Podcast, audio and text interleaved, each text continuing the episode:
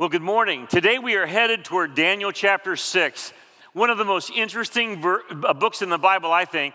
Uh, if you're looking for high energy and uh, nail biting stories in the Bible, Daniel is the book for you. Um, Daniel chapter 6 is probably one of the most famous stories in all the Bible. This is Daniel in the. See, thank you. Yeah, Daniel in the lion's den. You know what this story is about? This story is about miraculous deliverance. Now, I Googled, uh, Daniel couldn't do this, but I can, right? So I Googled as I was preparing for this message um, what do you do if you are being attacked by a lion? What are your chances of survival if you are being attacked by a lion? Google told me that if you are an if you are a man and you're being attacked by an African lion, you have 0% chance of survival. That's pretty serious. When Daniel was thrown into the lion's den, there was no question about what was going to happen. Daniel was going to die. He's an 80 plus year old man. He'll be a quick little snack for a pack of lions. But this is not what happened. This is the story of divine intervention. This is a story of deliverance. You know, I, this, this last May 31, I have it on my calendar. Um, I will never forget that day because uh, 21 years ago, while we were sitting in traffic in Manila, I complain about traffic in Springfield, um, but we have nothing like what you experience in Manila. It was bumper to bumper traffic. We were standing. I mean, you, you're not going, you're just waiting, waiting, waiting, waiting in the traffic. I was with Cindy, our five kids, and this lady who lived with us. Her name was Ami. And we were sitting in the traffic and just kind of waiting to be able to get, we were going to my parents' house. All of a sudden, we heard a knock at the window. And I, I didn't know what was going on. Then I looked up, and there's a guy with a gun knocking at the window where the driver was sitting. And then on the other side, all of a sudden, another man appeared with a gun knocking at that window. I, am still brain dead, okay? My wife is the ninja in a crisis in my family. She knows what to do. Me, I go brain dead.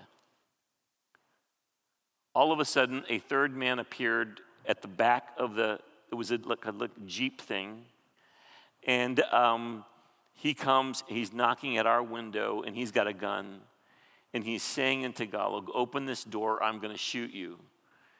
And then he reared back, cocked the gun, and he said it again Open this door, or I'm going to shoot you. And Ami, who was with us, thought maybe in the excitement I had forgotten what, what that means in Tagalog, so she translated. Sir, she said, open the door. He's going to shoot you. I'm going to tell you what was going on in my mind. I was so afraid, not so much that he was going to shoot me, because I, I don't know. I was afraid he was going to grab one of my kids. And I couldn't bear the thought of him taking one of my kids. And finally, though, I realized I got to open this door. And if you've ever had like someone with a gun literally pointed at your head, it's, it is a frightening experience. Cindy, Ami, begin to pray out loud, seriously, for prayer, a prayer of deliverance out loud. All of the kids were crying. You know, I always say James wet his pants because he was just like a little guy. He was about four years old. Sorry, James. And um, I should have told that. he was just a baby boy at that time. He's pointing at me right now. So, anyway, I'm in trouble. I will buy him a snack at the Dollar General after church. So, um, but we are the loudest group you could rob. We're, they're screaming prayers. Me, I'm silent, trying to figure out what's going on. My wife grabs Coco's purse. It had a It had some film in it, like one of those throwaway cameras. It had a tooth that she was going to turn into the, to the tooth fairy. She hadn't got around to it yet. And a few other things. The man says, Where's the money? He had seen me at the bank. Cindy grabbed that purse of Coco and handed it to him, and he grabbed it, and then he left.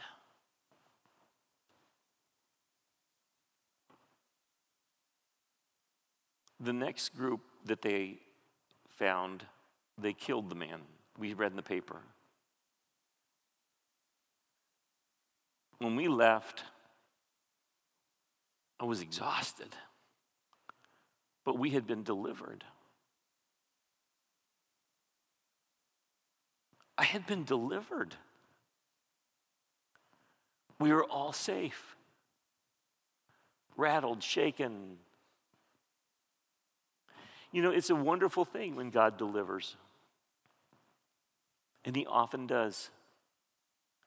Daniel chapter 6 does prove that God according to his sovereign will in his plan, does intervene in the lives of people. I can't give you a guarantee that he will always do it according to your plan, but I can tell you that God in heaven is watching and he's noticing, and there have been times when he intervenes and I think knowing that to be true, if we're in a crisis, we better be praying for deliverance. We better be exercising faith. He is the God who can do the impossible and He, he can rescue us out of anything. Why would you not ask God for a deliverance? But know this, He doesn't always deliver. So you can't take Daniel chapter 6 and say, that means that God, under all circumstances in my times of trouble, is going to deliver me. You would be making a theological error. That is not the case. But I think you must say, if you are in a very serious crisis, that it is possible, and you should entreat this good God in heaven who is kind and gracious, and he can be entreated, and th- there's deliverance. Now, so I, all of that to say, this is the story of deliverance. You know, growing up, I read the story of Daniel. I mean, Daniel's a cool guy. He, he, he has, the, the first six chapters are God at work in powerful ways and experience after experience after experience. I mean, Daniel, you might have said, well, boy, Daniel kind of lived a charmed life.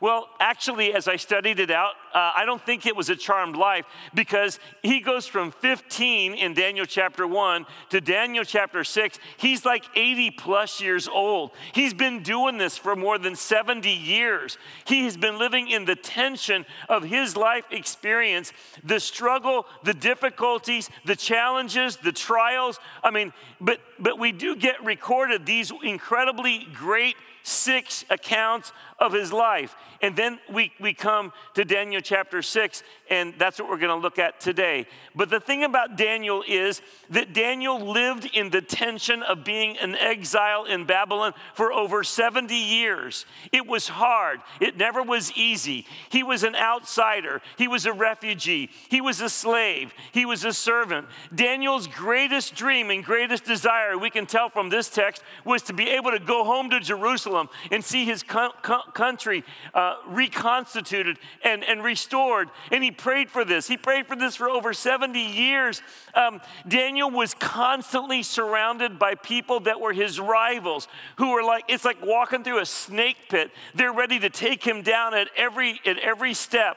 Daniel had to de- depend on the power of God, the deliverance of God. But Daniel, through all of this, he endures and he has faith. And because Daniel believes that his mission was to honor God and to declare his greatness to the nations. Actually, it was in these stories that God in heaven moved the pen of kings to record in human history for all time that there is a God in heaven, he is active, he is at work, and it would be a wise thing for people all over the world to praise and honor the God of heaven, the God of Daniel. So, I mean, you, you know what? It's, it's in the history books. God exists according to these kings. But Daniel lived with a constant threat of being killed. He, he lived with the constant tensions that made his life very difficult. But Daniel had decided that he was willing to die for the glory of God. The beautiful thing about that is when you know and when you figure out what you're willing to die for, you also discover the reason to live. And so he was on mission. He was constantly being faithful to God against all odds. Now, you know, I, one, one thing I, one verse I love is Hebrews 11, 35 to 40. I mean, because there are so many people in the history of the, of the Bible that actually did die in service to God, to honor God, because they refused to compromise. But listen to how Hebrews puts this.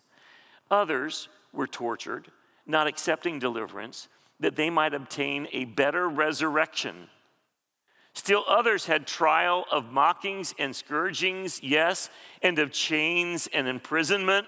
They were stoned. They were sawn in two, were tempted, were slain with the sword. They wandered about in sheepskins and goatskins, being destitute, afflicted, tormented, of whom the world was not worthy. Can you imagine?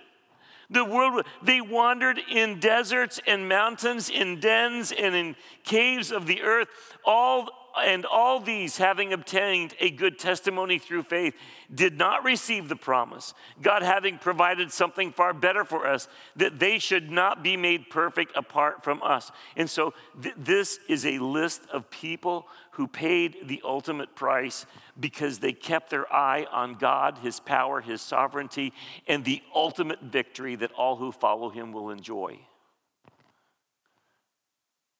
Daniel was not a guy that followed God with this theory God bless me and I'll be faithful to you. That wasn't his plan. Daniel was a God, a guy who said, God, I will be faithful to you no matter what happens because you are a God and your kingdom has no end. And that is what secures me, not here and now, not the present circumstances. So, Daniel chapter 6 teaches us many lessons. Let's, I just want to go through it real quickly here. Number one, in, in Daniel chapter 6, everybody has a plan. Do you know that the people around you have a plan for your life? Did you know that? Do you know what the plan of AT&T for your life is? It's for you to buy their products and pay them money. That's their plan. Do you know what the plan of Walmart is? The plan of Walmart is for you to come and buy their products and pay their money. You know, everybody around you has a plan.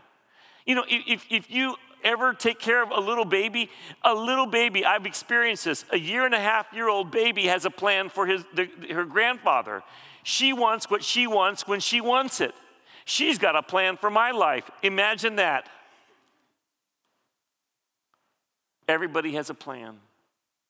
This was Daniel's life.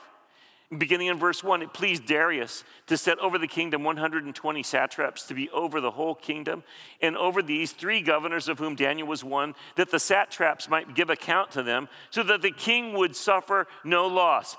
Then this Daniel distinguished himself above the governors and satraps because an excellent spirit was in him, and the king gave thought to setting him over the whole realm. And so here was the plan of Darius. What was Dan, what is Darius's plan? Darius' plans, plan was Daniel's the best guy I can find. I mean, Dan, with Daniel in charge, and I'm thinking I'm going to promote him instead of just being one of three, I'm going to make him one over all if, because Daniel is wise and honest, he is skillful and talented, he is godly, there's no skimming off the top, there's no messing with the books. Daniel is a man of integrity.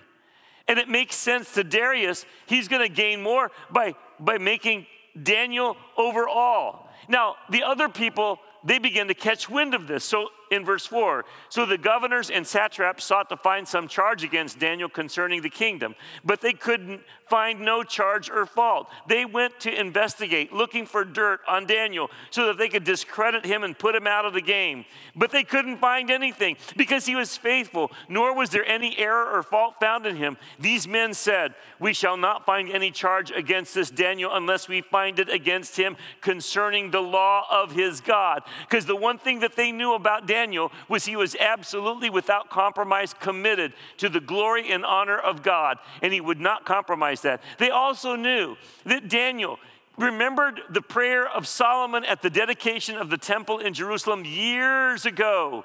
And in that prayer, Solomon said, When you are scattered among the nations, if you will, from wherever you are, turn and face Jerusalem and pray to God. He will hear your prayer and He is going to eventually restore you. And Daniel, three times a day, opened the windows, faced toward Jerusalem, and he prayed. He prayed and he thanked God for who he was and what he was doing and begged God to restore them. So, I mean, they, they said, we, we, the, the only place we're going to catch him is we're going to catch him because he is so committed. He's so committed to his God. But as far as his job goes, wow, nothing to find there. So these governors, verse 6, and satraps thronged before the king and said thus to him. So they, they made a plan. They have a plan for the king too. See, the king had a plan, so do these people. Everybody has a plan. They go to the king. King Darius, live forever. All the governors of the kingdom and the administrators and satraps, the counselors and advisors have consulted together to establish a royal statute to make a firm decree that whoever petitions any god or man for 30 days except you, O king, shall be cast into the den of lions. I mean, they're saying, O king, you are so incredible. We need this whole nation and this empire to know how great you are. O king, we're so, we, we, are just, we are just so fortunate to be able to serve you. Do you see the flattery that's going on here? You know, beware of flattery in your life. All of us are susceptible to flattery. Are you, are you susceptible to flattery? Now, honest praise is a wonderful thing. It's encouraging and it is life giving. Flattery, you know what? Sometimes people tell me, man, Pastor, you're looking so good. You know what I'm thinking? I know you're lying to me, but come on.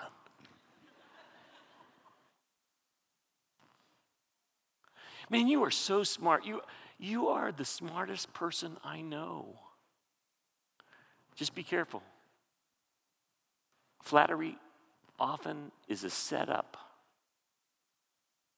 there's something else going on. So they, they made this plan.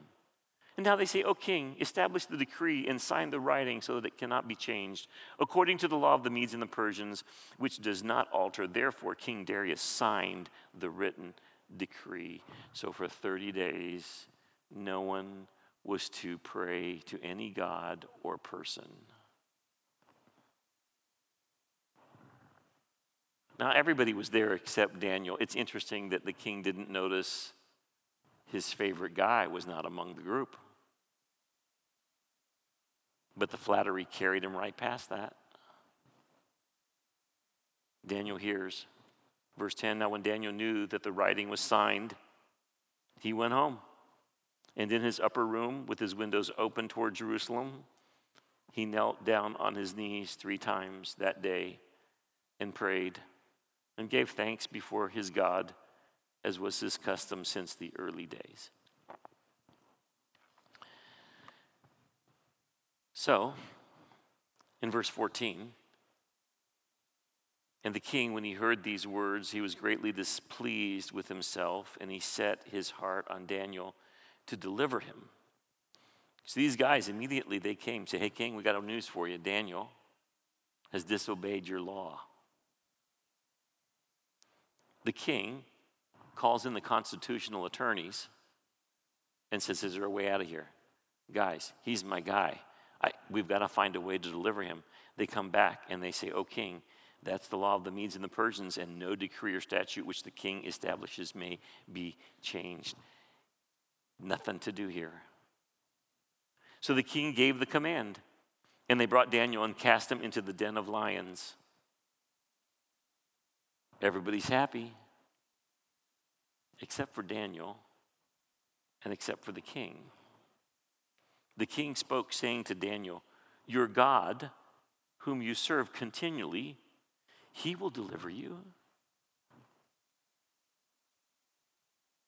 You know, it's interesting that the one who prays here at the end of the story is the king. And he's praying to the God of Daniel. He, like he has faith to believe that God could intervene in the circumstances of people. Wow. See, the point is this the plan that wins is always God's plan. There's no question. The king can't sleep all night. He refuses to be entertained by his musicians. He goes early in the morning, according to verse 19, with haste to the den of lions. And when he came to the den, he cried out with a lamenting voice to Daniel. Not knowing if any, any response will happen, the king spoke, saying to Daniel, Daniel, servant of the living God, has your God, whom you serve continually, able to deliver you? Uh, from, uh, from the lions? Then Daniel said to the king, O king, live forever. Notice how gracious Daniel is. May, my God sent his angel and shut the lions' mouths so that they have not hurt me, because I was found innocent before him. And also, O king, I have done no wrong before you. At this point, the king asked commanded that he be brought out of the den, but he realizes who the bad guys really are. And he calls for all these men that had forced his hand, and he says, Take their children and their wives, throw them all into the den of lions. And by the time you get to verse 24, all of these men and their families are dead, and their bones are torn apart. And then the king writes, he praises the power of God. Then King Darius writes To all peoples, nations, languages that dwell in all the earth, peace be multiplied to you. I make a decree that in every dominion of my kingdom men must tremble and fear before the God of Daniel. For he is the living God and steadfast forever. The kingdom, his kingdom is one which shall not be destroyed, and his dominion shall endure to the end. He delivers and rescues. He works signs and wonders in heaven and on earth. He has delivered Daniel from the power of the lions. So this Daniel prospered in the reign of Darius and in the reign of Cyrus the Persian. And then Daniel dies after Cyrus the Persian is installed. You know, we live in a day where people reject the whole idea that there is truth. What is truth? I've even heard people say, well, I mean, you know, you keep talking about truth. I mean, that's, that's very arrogant of you. That's very proud. Truth I mean, what is truth? Truth is what I believe is truth. Truth is what you believe is truth. But you're talking about truth, like capital T truth, that doesn't actually exist. There is no reality of truth. That's what our world is telling us today. You, have you noticed that? You're so inflexible. You're so old fashioned. You're so archaic. But this story proves that there's still a God in heaven who does declare what is truth. Daniel writes to prove God is real and his ways are right. Daniel um, leads us to encounter a God that we can trust, whose ways are right. Now, you know, we have a term right now in our culture because there's a tremendous amount of pressure to make sure that nobody declares that anything is true. Have you noticed that? It's called political correctness. We are being compelled to bow down to the false ideas that are being imposed on us.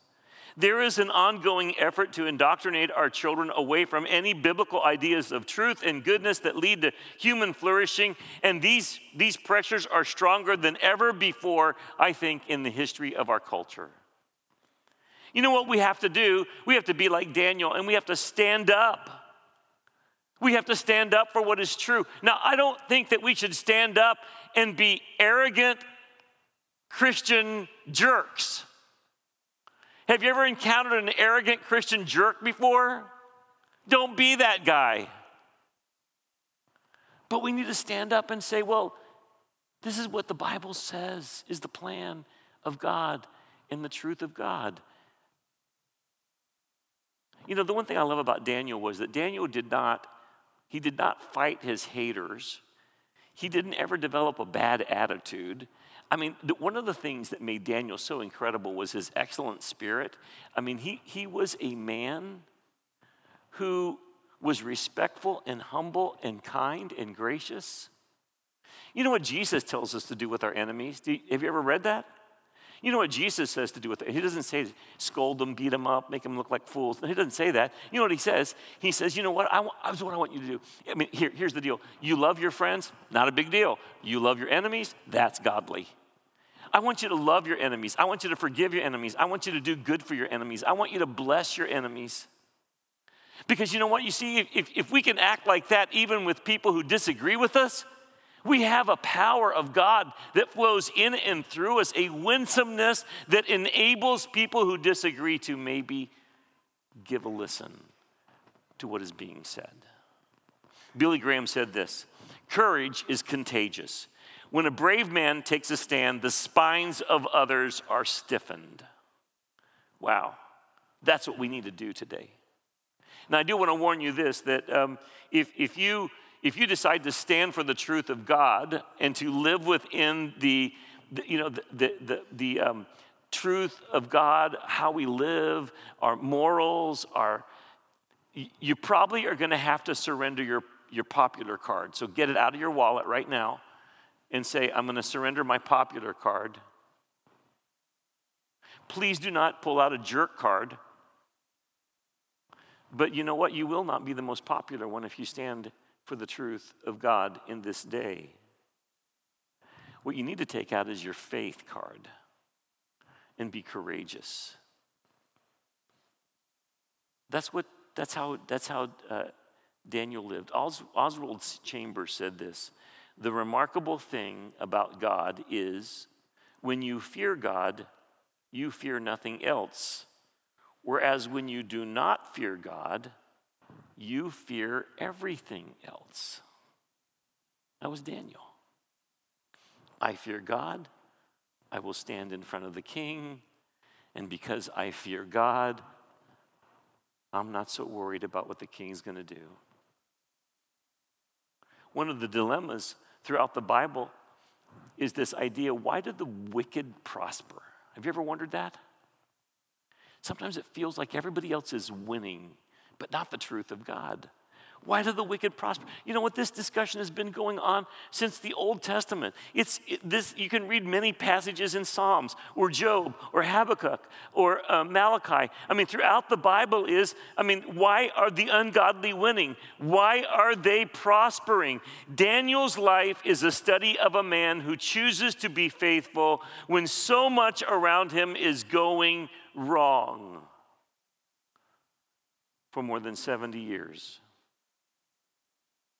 It's been hard. He's fought the same battles time and time again. He's been betrayed time and time again. But Daniel has decided I'm going to keep going I'm going to keep trusting in God and I'm not going to let go. I will trust in God to the very end. And if the lion's den is my end, so be it.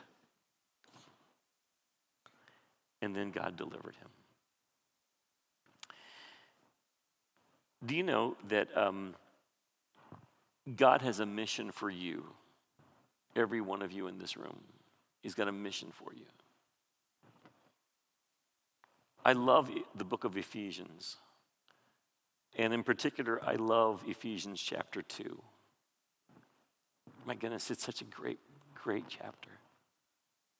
You who were dead in your trespasses and sins. That's where it starts. Not much redeeming qualities about me.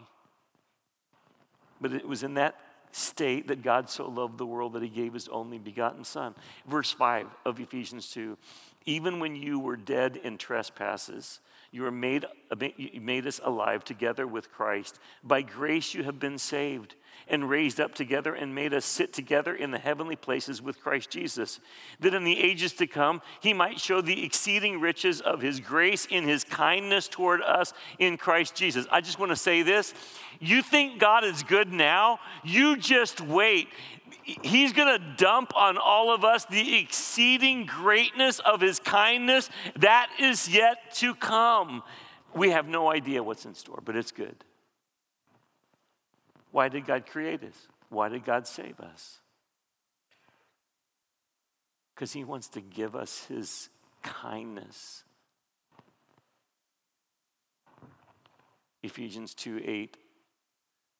For by grace you have been saved through faith, that not of yourselves, it's a gift of God, not of works, lest anyone should boast. And then verse 10 is the verse I'm after here. For we are his workmanship. The word workmanship there means masterpiece. We are God's work, we're his masterpiece, created in Christ Jesus for good works which God prepared beforehand that we should walk in them. You and I are the masterpieces of God. If you think you're not worth much, you offend God. Because what He says to you today, oh, no, no, no, no, no, no. I know everything about you but you are my masterpiece. I saved you by my grace. You didn't do anything, wasn't any works. And you know why I saved you? Because in the ages to come, I've got so much kindness I intend to pour out all over you. And in the meantime, as my masterpiece, I've got stuff for you to do today how you live, what you say, your ability to love your enemies, your ability to stand for truth in love and grace. Be assured, my plan is going to win. But I've got you right where you are at this very time in your family in your community, in this day. Because you're a part of my plan to reach this world. Daniel, from his youth, even though life was hard, he chose he was going to honor and glorify God. And even when it felt like in this world things were really never working out, he trusted that God in eternity would balance the books. And so he would stay faithful to the God who was sovereign and ruled for time and eternity. I want to ask you if you would to bow your heads.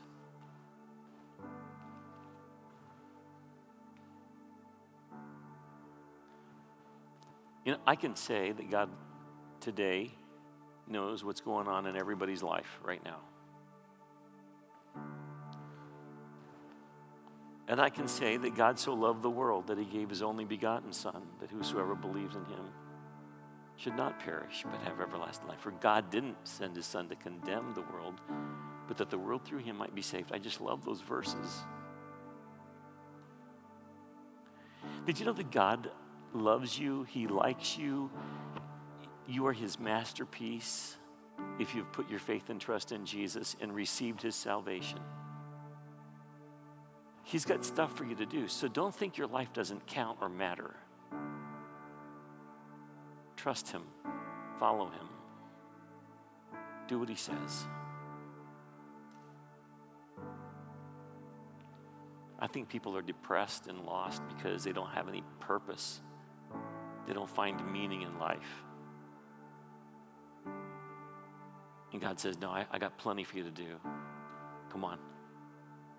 Get up, put one foot in front of the next one. Keep trusting. Stand for what is true. Be an example for the world to see. Maybe you're here today and you just need to, at this moment, say, God, I'm, I'm being reminded of this and I surrender to you right now. Once again, I give you my life. I want you to use me. I want to trust in you. I want to move in faith. I want to make my life count. Pray that prayer. Ask Him. Maybe you're here today and you've never accepted Jesus Christ as your Savior. You know, He knows who you are and what you've done, and He extends His salvation to you, and you are saved by grace, the gift of God. And after you're saved, He's going to put you to work. If you're here and you've never accepted Jesus, maybe you're online, why don't you pray with me? Say, God in heaven, I need to be forgiven of my sin. I believe, Jesus, that you went to the cross and you paid for our sin and then you rose again. And you're our only hope. You're the only one who's conquered death. So, Jesus, I receive you as my Lord and Savior today, right now. Come into my life. Save me.